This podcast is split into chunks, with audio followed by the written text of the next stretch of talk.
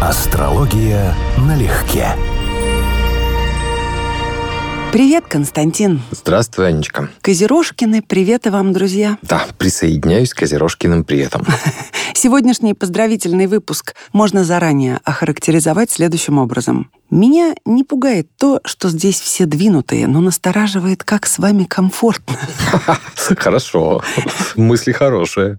А это про наш сегодняшний состав козерогов. Ну что, интеллектуалы, глубокомыслы, одиночки-аутсайдеры. Такими я вижу правильных козеров. Ну, я сказал, что еще достаточно системные люди. Если брать и такой идеальный сферический козерог в вакууме, да, то Сатурн, козерог, земная стихия, люди, которые вписываются в систему, занимают в ней определенные посты, места, влияют, короче. И первый неординарный козер в нашей компании – это художник, сладкоежка, кофеман, меломан, наиболее известный как мастер сюрреалистического кино режиссер Дэвид Линч. Ух ты! Ты так хорошо начала, что, оказывается, я про него ничего этого и не знал. Первым же эпизодом «Солнце соединение с Венерой», поэтому про сладкоежка в тему, прям сразу. Он мой собрат в том смысле, что он заядлейший кофеман и обзавелся в итоге своей кофейной маркой. Ух ты, господи. Сильнейшие его работы, я думаю, все знают, надеюсь, по крайней мере, «Твин Пикс», «Малхолланд Драйв» и моя любимая «Внутренняя империя». Почитала его фанатов. Ох, какие же это умные люди, но местами заходят те, кто пишут «завораживающий бред». Половину не понял, но я в полном восторге. Вот я, кстати, отношусь ко второй категории людей, которые, когда смотрят Линча, реагируют типа завораживающий бред. Ну, как интересно, да, как занимательно-то. Нет, он Козерог, как раз вот вполне себе типовой. У него три планеты, которые младшие. Солнце, Венера, Меркурий в Козероге. То есть его вкусы и тематика, как он будет стилизовать свои произведения, и его мышление, то, что ему интересно интеллектуально, оно завязано на Козерог. Поэтому это, конечно, в значительной степени представитель Козерожий. Когда мы ищем сюрреалиста, мы естественным образом должны смотреть на Нептун. То есть сюрреализм у нас ассоциируется с снами, фантазиями, мечтами. Это нептунианская специфика. Яркий пример, наверное, Сальвадор Дали, у которого на Венеру и на важнейшую планету психологии Луну влиял Нептун очень сильно. Вот здесь этого ничего нет. У него известное время рождения. Он асцендентный скорб, слит прямо на асценденте. Мы в который раз разбираем людей, которые синастрически на тебя сильно влияют, вписываются тебе в твою комбинацию Венера, Уран Скорпионе. Но Нептун у него не настолько значимый. Я бы сказал, что он, как и творец, он скорее интеллектуал. То есть у него это стратегические вещи по Сатурну, по Козерогу. Он продумывает то, что он делает. Фактически это не та ситуация, при которой можем сказать, человек видит образы да, и воплощает их. Нет. Он их именно рационально продумывает, он их созидает. А вот причиной или источником происходящего по существу является являются его страхи. В этом смысле его карта частично перекликается с тем же Стивеном Кингом. Я должен предполагать, что это человек, у которого весьма серьезная тема страхов в жизни, страх боли, страх насилия, много чего еще.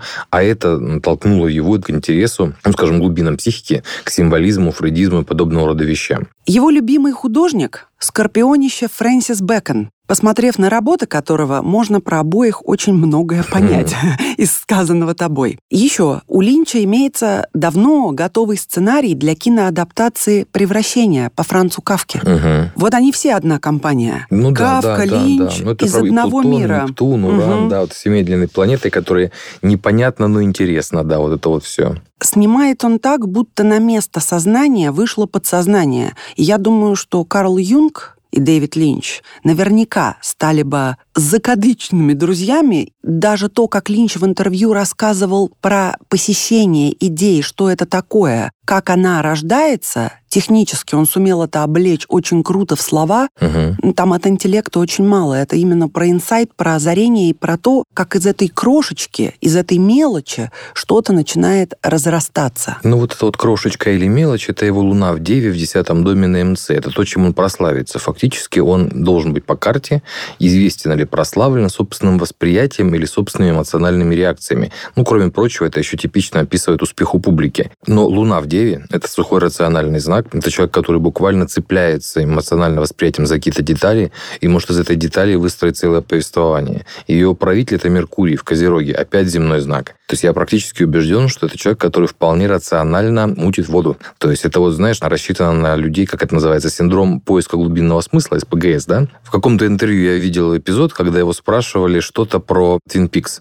Ну, фактически для меня это главная работа, которую я его хорошо помню. И было видно, что он не закладывал смысла в какие-то вещи. Были подвешенные хвосты, при которых он реагировал очень позитивно на предмет ваших объяснений. А вы в этом что находите? То есть у него, скорее всего, просто изначально была идея логическим образом да, зацепить определенные идеи. Он не стал их доводить до именно потому, что эта недосказанность оставляет простор для интерпретации, для воображения зрителя. Это логический ход, это не просто интуиция художника. Но и читатель, и зритель всегда являются соавторами. Самые крупные творцы об этом говорят стабильно на протяжении столетий это не попытка навязать то, что чувствует художник зрителю или слушателю или читателю. Это именно приглашение к соавторству, чтобы ты увидел там то, что увидишь ты. Ну, это да. Мистицизм в нем есть, но это не настолько очевидные вещи. Ну, скажем, допустим, правитель первого дома, у него это Плутон в бисекстиле с Ураном, Нептуном. А вот это уже имеет отношение к сюрреализму.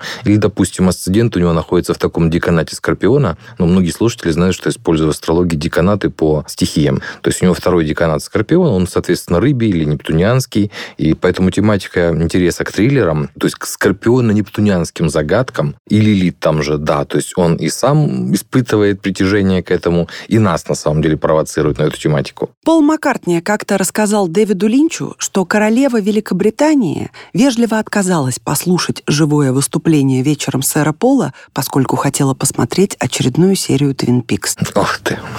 Неплохой комплимент. Неплохой комплимент, да. В девятом классе Линч понял, что хочет стать художником, профессиональным, всецело отдался этому занятию, в результате чего его фактически из школы выбросили. Так вот он по сей день рисует, он все-таки художник. Ну, это можно ожидать, потому что все, что мы знаем о нем, вот, на мой взгляд, да, чем он для меня лично ценен, это кино в значительной степени визуальное. Это именно, как это сейчас принято говорить, киноязык. То есть вот ты смотришь его, да, и вот важно, что ты видишь, как это видишь. Я где-то когда-то давно уже читал, еще когда интересовался Twin Peaks, что он увлечен работами э, художников классических, и что часто он вкладывает так пасхалки в экранизацию той или иной картины неочевидным образом, да. Аллюзии к Аллюзии, чему-то. сцены, да, поставлены определенным образом образом. Для тех, кто понимает, как бы на какой-то намек, второй, третий смысл получается. Но его внутренняя империя — это несобираемый полностью пазл. То есть там все-таки многоуровневая структура миров, локально-временные искажения. Это mm-hmm. кино про кино и про подсознание артиста.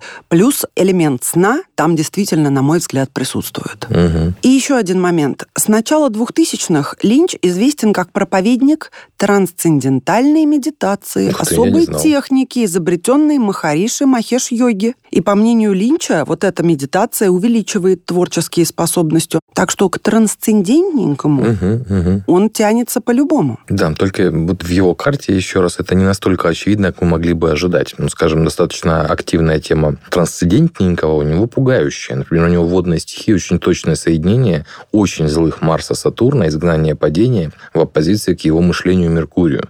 Поэтому в значительной степени должно быть обусловлено страхами. Во всяком случае, так это должно было читаться. Какими-то вот тайнами, может быть, даже просто страхом смерти как явления. Ты прав, потому что я сейчас вспомнила интересную, очень ярко его характеризующую деталь. Его рубашки из десятилетия в десятилетие всегда застегнуты на верхнюю пуговицу на все. И когда ему задавали вопрос, почему вы хотя бы верхнюю не расстегнете, он сказал, что тогда он чувствует себя более открытым и уязвимым. Представляешь, вопрос одной пуговицы. Я понимаю, о чем он говорит. А сразу появляется ощущение уязвимости. То есть, по сути, у него есть болезненное это чувство, что две планеты в раке, защита, да, это то место, которое требуется закрывать, прикрывать и защищать. Если у Линча имеется свой бренд кофе, то у следующего нашего товарища собственный бренд абсента. Mm. Пораженная икона Голливуда, как его называют, любят все зелененькое, брокколи и абсент. Это музыкант, художник, извечный раздражитель блюстителей нравственности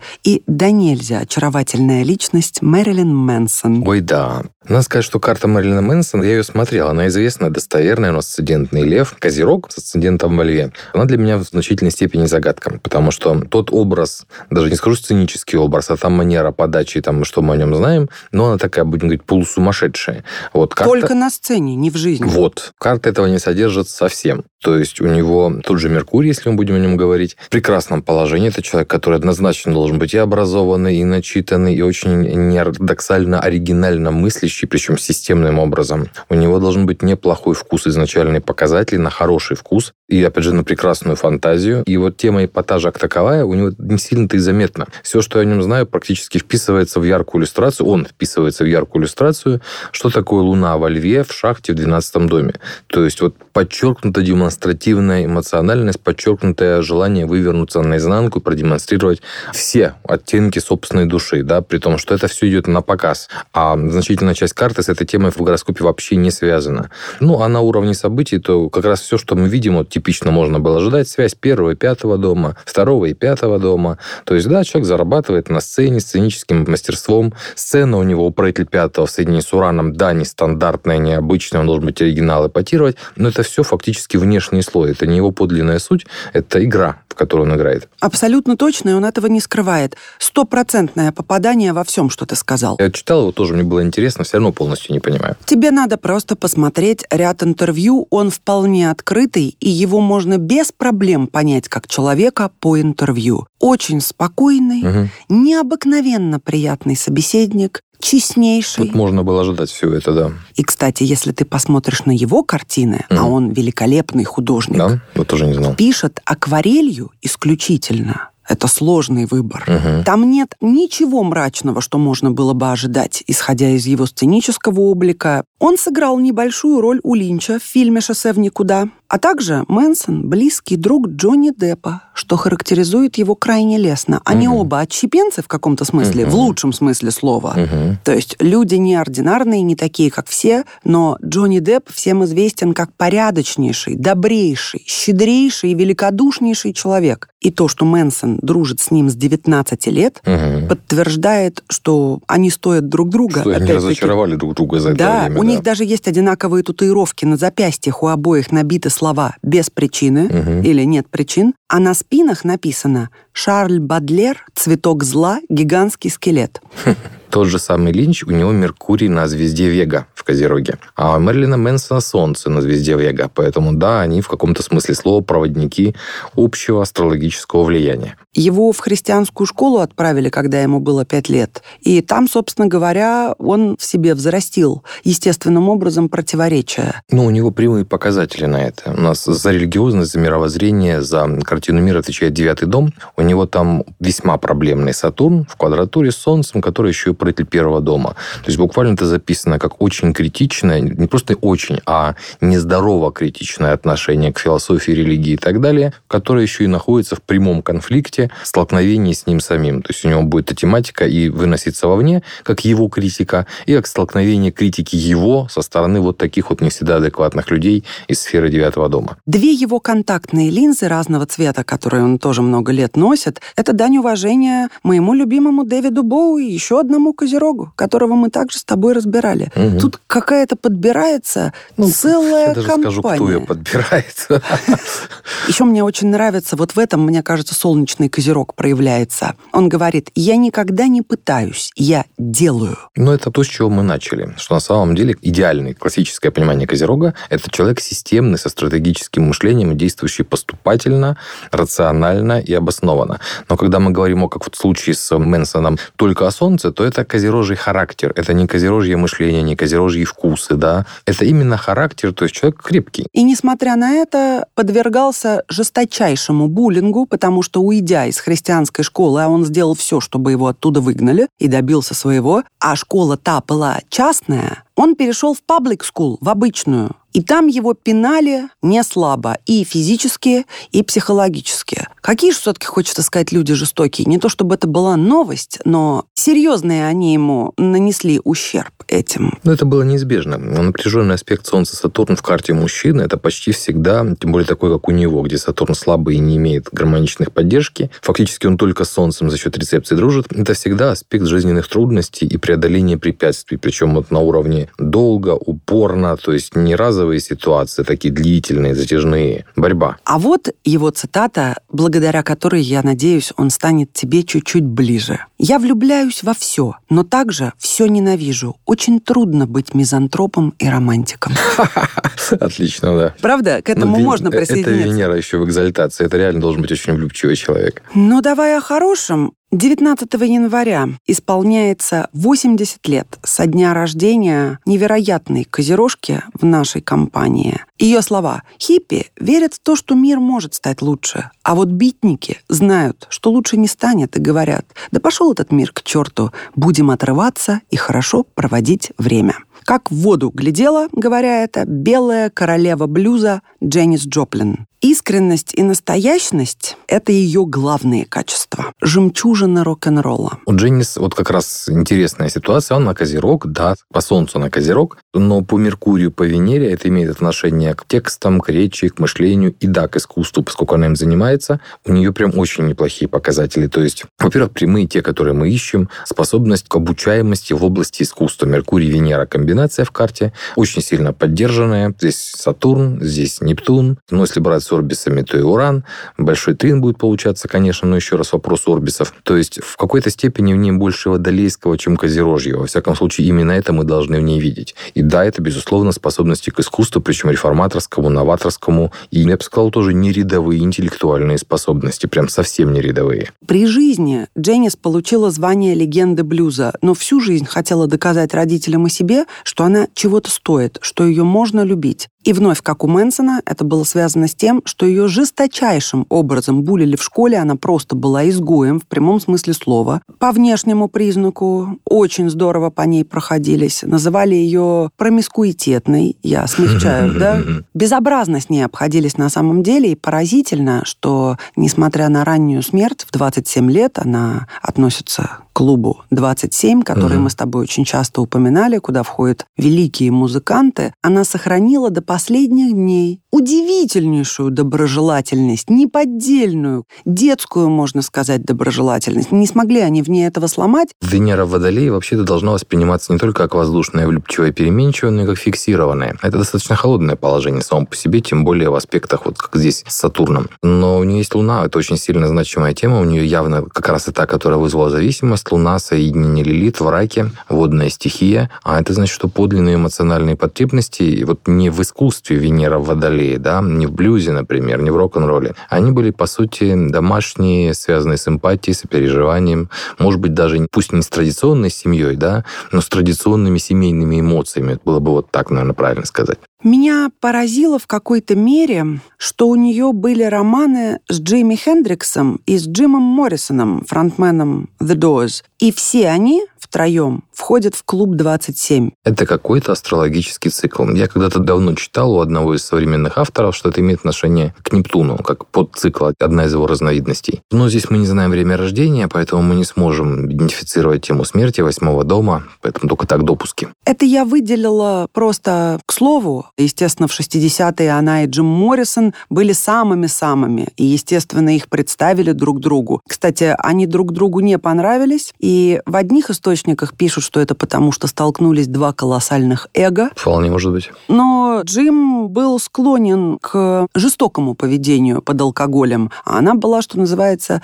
веселым пьяницей. Ну, в смысле, да. выпивая, она была жизнерадостной и доброй. По сути, Джим Моррисон – это вообще разновидность социопата. Это, это удивительная история, как он прожил-то так долго, да, не сорвавшись ни в какое уголовное преследование или подобного рода вещи. Но это человек, который был совершенно социален. Будучи одиноким, прыщавым, гадким утенком человеком, и первым битником в своем городе, Джоплин практически ни с кем не общалась в средней школе и позднее говорила, их насмешки выгнали меня и из класса, и из города, и из штата. Она очень болезненно относилась к буллингу и в то же самое время, вот опять, наверное, характер козерожий несгибаемый, но и, видимо, божья искра, которая в ней была, не позволила ей прогнуться. Она нестандартно одевалась, не стеснялась высказываться против сегрегации, потому что слушала Билли Холлида и других легендарных черных исполнителей, в то время как это угу. даже не обсуждалось, угу. да? То есть все равно одна против мира всего. Вот то, как ты рассказываешь, это именно не козерог, это водолей. Потому что тут тема презрения к каким-то условностям, границам, все люди братья, право на свободу, это очень водолейская тема и очень водолейские ценности. Это Меркурий и Венера у нее. Возможно, в какой-то степени это тема южного узла, с которым она уже родилась в Водолее. И необходимо было фактически научиться львиной тематике, а значит Солнцу в Козероге. Ну и, возможно, или косвенно это имело отношение к очень широкой оппозиции в ее карте Солнце, Юпитер. Фактически противостояние моего «я» социальным авторитетам, нормам, морали, этике. То есть я против общества или общество против меня. Что касается интеллекта, с тем же Моррисоном они много общего нашли, потому что и Джим хотел быть писателем, и Дженнис тоже собиралась написать книгу. Не знаю, насколько это правда, но оба были заядлыми читателями и балдели от романа Джека Керуака «В дороге». Ну, тогда он очень был популярен, конечно, среди битников. Но, кроме того, оба читали и Ницше, и Ферленгетти, и Корсо, и Джим был, например, чуть ли не экспертом по Плутарху, тому же Бадлеру, и другим, а она Гурджиева могла обсудить. То есть они оба очень интеллектуально развитые люди. Я его карту не помню совсем, а у нее, да, она вполне могла бы сложиться к писателю. Мне для этого было просто вот вообще все, что необходимо, что мы обычно ищем под такие задачи. Правда, если бы она была писателем, здесь было бы гораздо больше от ума, от фантазии, от глубинных идей, скажем, сравнивающих или перекликающихся с тем же Линчем, и меньше, собственно, эмоций и резонирования с окружающей действительностью. Если кому интересно, послушайте песню Леонардо Коэна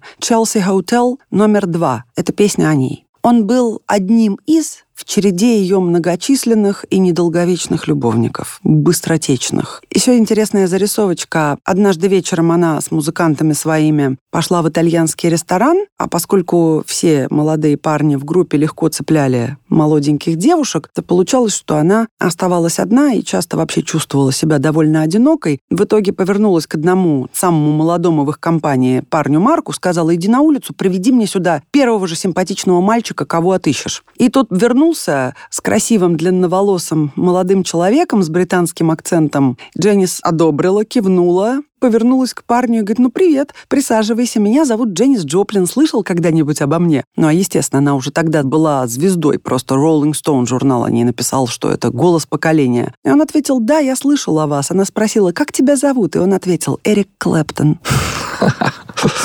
как случайности цепляются друг за друга и да. перестают быть случайностями. Мы даже, помню, разбирали. Да, конечно, он ему, легенда из я легенд. Я к нему с огромной симпатией. Дженнис легко любить как человека, за одно лишь прямодушие, не говоря уже про ее талант. Долго я ее слушать не могу, признаюсь, хотя ее талант безусловен, но она говорила, успех не заставил меня изменить принципам, которые я выработала еще в Техасе. Быть честной перед собой, быть той, кто я есть на самом деле, и я не стараюсь никого дурачить. Наверное, я еще не слишком долго варилась в шоу-бизнесе, чтобы беспокоиться о том, какую маску надеть, поэтому всегда говорю то, что думаю. Более-менее ожидаемо для человека, у которого выраженный фиксированный крест, у которого позиция Солнца Юпитер, пусть даже орбисная. Поэтому, ну что можно сказать? И все-таки видишь ты в карте Понимаешь, она за два дня до смерти изменила свое завещание. Это очень странно. И также она добавила пункт, чтобы ее друзьям выделили две с половиной тысячи долларов из ее средств, чтобы они после ее смерти устроили огромную вечеринку. Нет, я просто ничего не могу сказать. Во-первых, у меня нет домов, а про то, что это человек, который был действительно ориентирован на общество, на людей, на коммуникации, что это был коллективист, искренний, то есть не идеологический, да, а потому что, естественно, присущий большой трин воздушной стихии с Меркурием, с Венерой. Ну, допустим, там на Меркурии трин есть, если быть точным, Венера уже чуть дальше. Но все равно это понятно, что был человек, который больше ориентирован на идеи, на людей, на друзей, на духовное родство, чем на кровь, на тех, с кем она там взаимодействовала в детстве, или даже тех, кто были ей родными. Есть явный конфликт между ней и обществом. Есть на самом деле высокая потребность, достаточно высокая именно в перемене впечатлений. У нее проблемная, непростая, очень значимая тема и связанная, опять же, с зависимостями. Это сопереживание, эмпатия и подпускание людей к себе на дистанцию психологически близкую. То есть, судя по всему, это было либо страхом, либо раненым местом. Ее прах развеяли над Тихим океаном, и мне очень нравится думать, что ее душа летает там до сих пор и поет. Красивая метафора. Дорогие козероги, ни в коем случае не стесняйтесь своего индивидуального почерка в том деле, которое выбрали, и пните хорошенько своего внутреннего критика, чтобы он вылетел из вашей внутренней империи, как пробка из бутылки. Говорю, как козерог. И все-таки не бойтесь доверять людям, хотя это достаточно сложное испытание для козерогов. Найти тех близких людей, которые для вас, лично для вас, станут новыми близкими. Не только только по крови, но и по духу, как в случае с Дженни Джоплин, потому что все-таки близкие Козерогу нужны. С днем рождения, дорогие Козероги! С днем рождения всех! Астрология налегке.